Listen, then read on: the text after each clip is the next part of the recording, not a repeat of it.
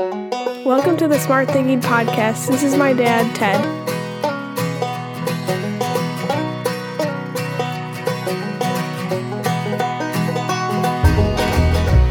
Welcome to the Smart Thinking Podcast. I'm your host, Ted Neitzke.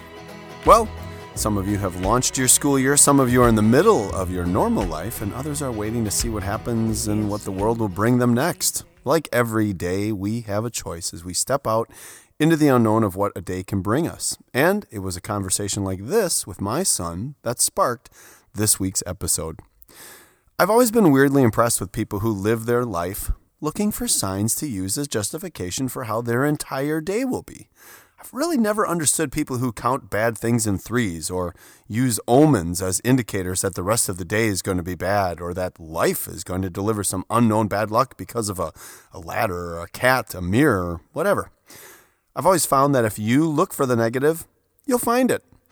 If you believe you're doomed, well, you're dooming yourself. And if you see others as the lucky ones, you'll be devoured by jealousy. This week, I want to do some smart thinking about a framework and a mindset to support your inner buffalo and, more importantly, your leadership.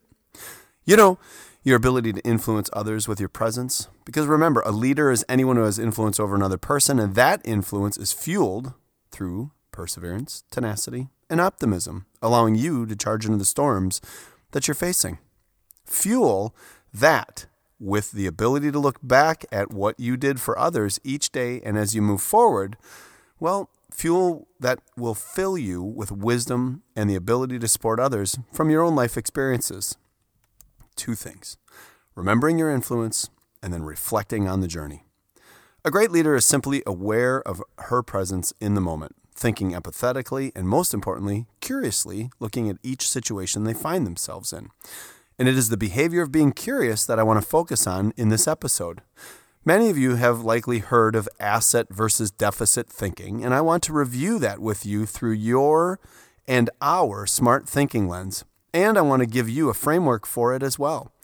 However, and ultimately, I want you to get curious as to why someone would choose to operate looking at or for the deficits of every situation they are in. Whew. It's tough when you're around people like that. Now, asset thinking is pretty simple. You're looking for the good and focusing on the strengths. Deficit seeking and deficit thinking is looking for the bad and focusing on the weaknesses around you. Over the course of my life, I feel like more people are deficit thinkers and seem to always be seeing what is wrong with others, a situation, a result, or just the space that they're in. Failure for me is a short sting and motivates me to think of all that has was learned on the journey and how to keep going forward. I've coached lots of teams and learned a long time ago to stop people in their tracks when they use stem sentences and when I say it. I want you to think about the stem sentence about giving yourself permission to interrupt people when they say the following thing. Well, I'll tell you what's wrong with this. Yeah, I'm sure you will. So, before you finish that sentence, I have a request. Tell me what's right about it. Reframe it. So often, people want to just start out by telling you everything that's not going to be right. Before we do that, let's actually switch to a different part of our brain, interrupt the person, and ask them wait a minute, before you tell us that, what do you like? What do you think will work? You see, deficit thinkers won't or can't start with the positive. And too often, as a result of seeing black cats walking under ladders and then looking into a broken mirror, they only see the horrible possibilities. Or, as Thomas Edison said in one of my all time favorite quotes, many of life's failures are people who did not realize how close they were to success when they gave up. Deficit thinkers tend to give up early and often. Now, give up well, they give up on others, themselves, or the worst, the process that we're all supposed to be following in order to find complete success for everyone around us. Deficit thinking can be a real downer and can really mess with your head. But, like most negative thoughts, if we catch it fast, it's like a faucet in our heads. We can just turn it off. That leads me to the story of a few weeks ago with my son Charlie and how it sparked this conversation. Weirdly, Charlie was 15 years old when I started this podcast and is now a 21 year old senior in college who will graduate this year with his history and education degree. Hint. Okay, anyway, he and I were out for a walk, and he was talking to me about his upcoming year and a few decisions he was needing to make. He started with all the things that were wrong, with all of the ways in which it might not work. And when he said to me, And Dad, if the following things happen, well, I'm just not going to do it. Now, a few episodes back, I talked about the power of knowing when your children are dumping or versus venting. And I realized he needed me to listen, and he was just venting. But I got stuck in my own head as I was dancing in the minefield of being a professional who leads others and yet also being his dad. Because I wanted to jump in right away and start to tell him what he needed to do. But we finished our walk. I didn't say much. But when we were done, I said, It seems like you have a lot to think about. Now, for the next few days, all I thought about was he's in deficit mode. He's identified the things he needs to see that'll give him permission to quit, and he will find them because he's looking for them. I don't know how you are, but when I get into my head, I really get in there, and I have to intentionally stop it. I mean, I actually have to say to myself, What are you doing? My wondering and worrying for him was not about him, it was actually about me. And my worry was this if I don't say anything to him and he quits, I'm going to regret that very much. So, like a hawk, I hovered around for the next few days, waiting for a natural time to strike. I was sitting in the backyard when that opportunity presented itself. And I was reading a book one evening, and he came out to cool down after his training. And he asked me, Dad, what are you reading about? And I shared that it was about a story of someone who had spun themselves into decades of negativity and they were stuck, but other people were helping them find his way out. And then I said, Charlie, I want to share something with you. I want to share a worry I have. The other night, when you were talking about the upcoming year, you listed all the things you're looking for in order to quit.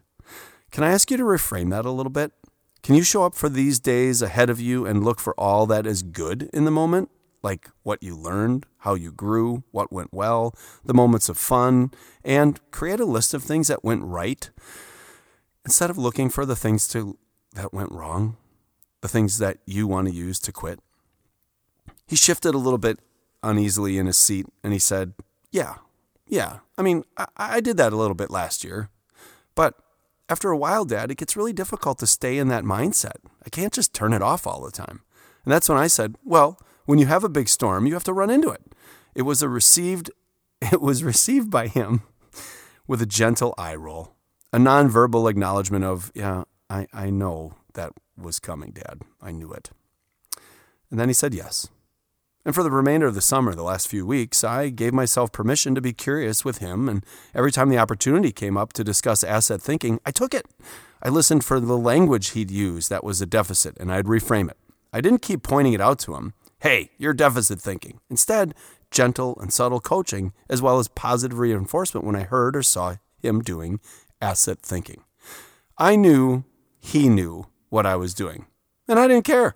My job as his father is to gently use the wisdom I've collected over my life to support his own accumulation of his own wisdom and yet honor the fact, the fact that he has to make his own choices, just like each of us needs to do with the people we serve alongside with and in our own lives.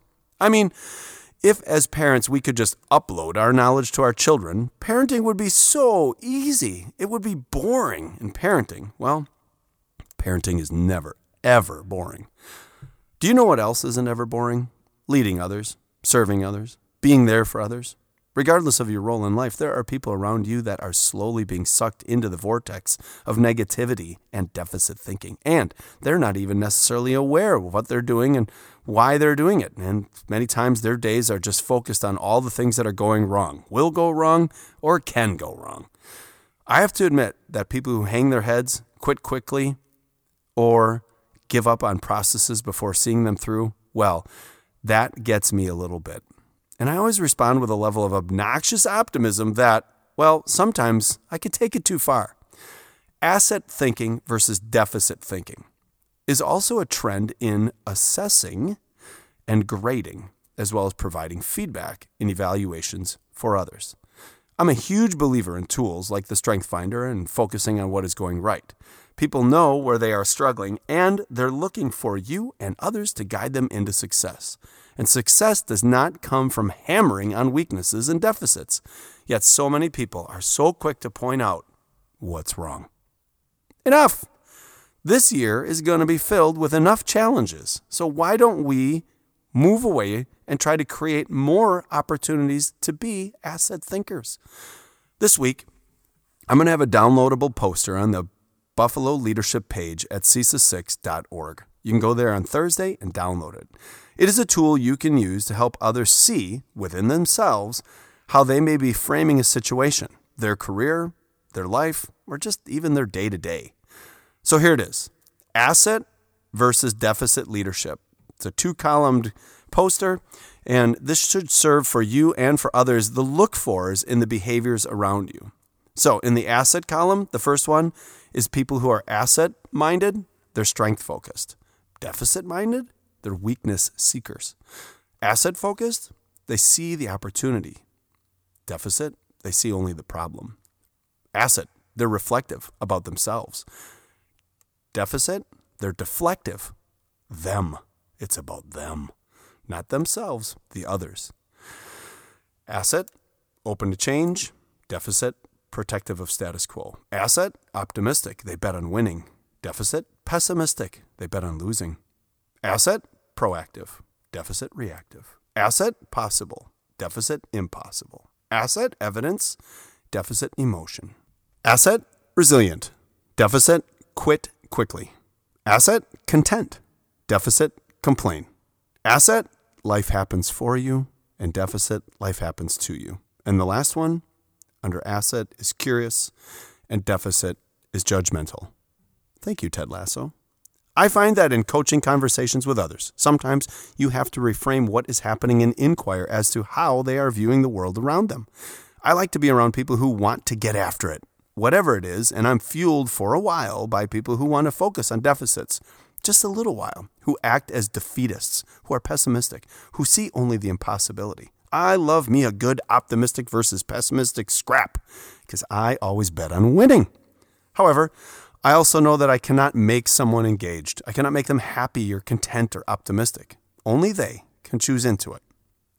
When I was a soccer coach, I could tell within 10 minutes of the warm ups before a match if we would be competitive that particular day. I watched countless very talented young men and women talk themselves into defeat that there was no way they could win, that there was no way they'd even have a chance, that they were too tired, or we did too much, or we stayed up too late. There's, I can't be my best. Weirdly, when I began leading alongside others, I could, within minutes of introducing an idea or hearing of a change, chosen or forced, I could predict how the journey would go because I'd see the same behaviors. The athletes, colleagues, family members who would see the realities in front of them, but believe that they could do it, guess what? They always seemed to do it. And those who said things like, I can't do this, well, they never could. Why? When you tell yourself you can't do something and you fill your head with a justification and all of the ways in which you can't, and you describe for yourself and prove to yourself that it's impossible, well, guess what? It is impossible. You can't win the lottery if you never play. You miss every shot you don't take. You are who you want to be. And I have found that those in life who choose to overcome the obstacles they are facing, well, they rarely, if ever, succumb to the impossible. Here is what I need from you stop tolerating the deficit mindseted people around you. Watch for the opportunity to strike and push back on negativity, hopelessness, and quitters. One more story before we reflect.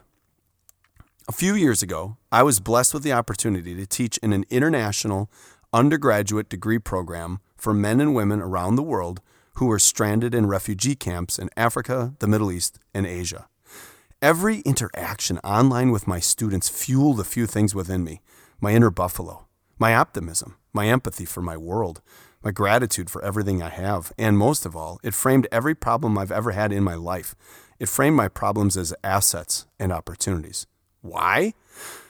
These young men and women living in refugee camps dealt with things I'd never have had to. I have never, not once, not once in my life worried that I wouldn't have water. I have never been afraid to use a public toilet. I have never had to trade my soul for survival. I have never witnessed an execution of a loved one. I have never had my community invaded by a military group seeking to extinguish my ethnicity.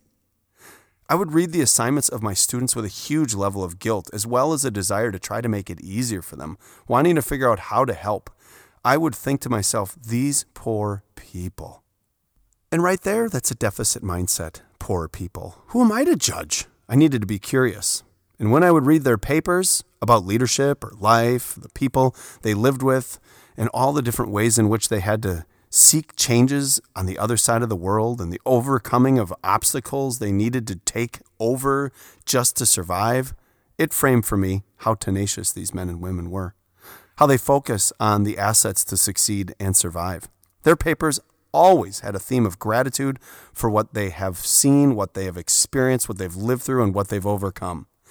One example of asset mindset and focusing on the possible occurred a few years ago when the United States withdrew from Afghanistan.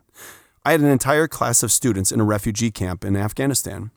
The camp was run by the United Nations and was supported by Christian groups, Muslim groups, and Jewish groups. It was a beautiful example of the collaboration that humanity is capable of.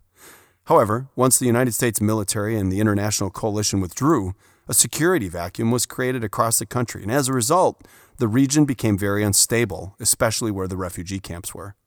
I was doing my morning reflections one day, and as I was eating breakfast, I thought, I'm going to check my email and look at my assignments for my students. I had an alert in my email from the camp liaison who worked for the university, and the subject line read, Cell towers are gone. Gone. the body of the email read, Dear Dr. Neitzke, we are hoping for an extension for our assignment.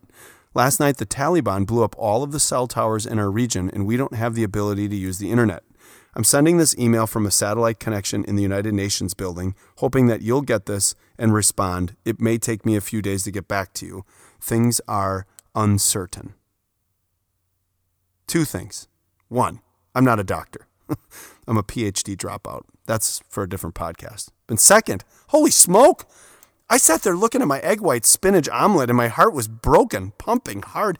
I thought of all the horrors my students had to be living through and all of the refugees and what they must be facing. And I instinctively wrote back, Tell them the grade book is closed for class and not to worry about the final assignments. Be safe, be well, and I'll be thinking of you. Three days later, I learned what asset thinking is, what it actually is. It focused on the possible it's fueled by resilience, and it's about the opportunities we have around us. I opened my email again at breakfast because every day since I had sent that original email, I was worried about what was happening. I mean, here I am sitting in Wisconsin, and these young men and women who I've learned to love are in a state of heightened fear with very little security. And they're in survival mode. I look in my email, and each of my students had completed their assignments and had uploaded them using the United Nations satellite link from the building. All of them, in one way or another, thanked me for giving them the out, yet felt it was important for them to finish the class. These Buffalo leaders in Afghanistan were driven by the possibility and the assets all around them. Their final papers on leadership were filled with desires of things I took for granted predictability, stability, love, care, security, and service. A sense of hope that drove me to tears as I was reading those papers as they looked forward to what was possible and how they would never settle for the current state of their lives. They would never give up or succumb to the deficits all around them. Each day provided them the opportunity to just simply have another day, a gift that they recognized over the course of their dangerous journey to the camps, their difficulty in existing in those camps, and the constant threats from outside of those camps. Now, with this in mind, I want to challenge you to confront the deficit minded and push them into asset thinking. I mean, really? We have some awfully good problems, and we tend to magnify many of them in our minds, and amongst others, I'm not. Listen, I'm not discounting what you may be going through because we are each fighting something. Yet, if we can focus on the assets around us, those battles, well, they're a little easier to survive. Okay, here we go. Two things you can do this week. Step one reduce your tolerance of those that focus on deficit mindset by positively reinforcing the assets of others in front of them. Take on this personal challenge I'm offering you right now to begin by saying things like, Hey, I'm not certain what you're saying is true because I see someone right there who might have made a mistake and just needs to be supported by us. Things like, I believe their intentions are good. Things like, I think we can do this. Most often, our deficit minded colleagues and friends are that way because we let them get away with it, and our silence and tolerance of the defeatist thinking reinforces their behaviors. When you see assets, point them out. When others point out the assets, celebrate the other people who had the uh, courage to recognize the assets of others. Now, second, download the poster that will be in the TH3 this week on the CESA6.org website and use it as a tool. I'll have it there by Thursday. Because sometimes it's difficult to just point out the behaviors of the, those around you, especially if they have strong personalities or loud voices or a reputation for gossiping behind our backs. But we're all looking for someone, anyone, to step into the storm and call out the assets of those around us and the assets of the idea, the assets of the process, the assets of the people, and focus on what is good. It's very simple. If you have the paper in front of you and you say things like, I see us being very positive in our challenges today. I love this. I hear it in our voices that we are seeing this problem as an opportunity, and I appreciate us seeking solutions instead of casting blame on others. Think of how powerful that would be in a room of adults, professionals, students, even your own family, if someone just started the conversation by talking about what was right. We are, after all, pleasers by nature. We like harmony as humans because it means there are no threats to our personal safety. And when we harmonize around the assets of others, well, we move ourselves to a better space physically and mentally. And that space fuels courage and puts us in the position to be the best versions of ourselves and allows others to be better leaders, colleagues, friends, and family members. If and when we start out with the assets and the positives. So let's do some smart thinking. Describe your habit. Do you lean asset minded or do you lean deficit minded? List those around you that would benefit from hearing more about their assets. And describe how you can improve your leadership by focusing on what you do well. That's it. That's the Smart Thinking Podcast. Hey, as always, thank you for listening. Please share this episode with the people you know need to hear it. Wink, maybe send it to some of those deficit minded people and ask if it sounds like anybody else. Hopefully, they'll come out of the podcast and say, geez, we need to listen to that. Also, don't be afraid to share this with anybody. Please make sure to rate it on your social media or your podcast platform. And as always, thank you to the Well Pennies for their great music. I had a text exchange with Brian, the co-founder and one of the lead singers of the Well Pennies the other day, and he said they're working on another album, so I'm looking forward to hearing that. Okay, I'm going to end this episode reading you the note that I gave my son Charlie on his last morning home before heading off to St. Norbert College. Now, why do I have the note? Well, when you give kids cards, they don't take them with them. They just leave them on their desk. Wait a minute, that sounded deficit thinking. Well, okay, so you know what I actually did? I took a picture of it and I've been sending it to him every morning. On the inside cover, it says this Look for the good. It, life, happens for you, not to you. And do not take advice from Joey. That's his roommate. All right. So what it actually says in here as well is it say it says, if I may, I want to give you some advice, Charlie. This is the last time in your life, because you're a senior in college, that you'll ever have so much freedom and fun without great responsibility. In order for it to be amazing, you need to do a few things today, tomorrow, and always. Number one, control the narrative in your head. If you look for the positive, you'll find it. If you focus on the negative, it'll find you, control you, and make you sad. Happiness comes from working to be happy. Number two, take control. You can reduce stress by being in control, working hard, doing your best, and seeing mistakes as a challenge to improve. And third, be yourself. Who cares about the haters? You are one of the most genuine people I know. Stay you and change only when you decide to give the heart that you have to the one you love. Love, Dad. I want you to think about that because sometimes when I write these cards to my kids, I actually think I'm writing advice to myself because we're all a project. We're all a hot mess and we all have the opportunity to get better. This week, I want you to focus on a few things. One, improvement, being the best version of yourself. I want you to be well. I want you to be well for others. I want you to be your best. And finally, I want you to be Buffalo. Love, your heartbeat, bring your silent song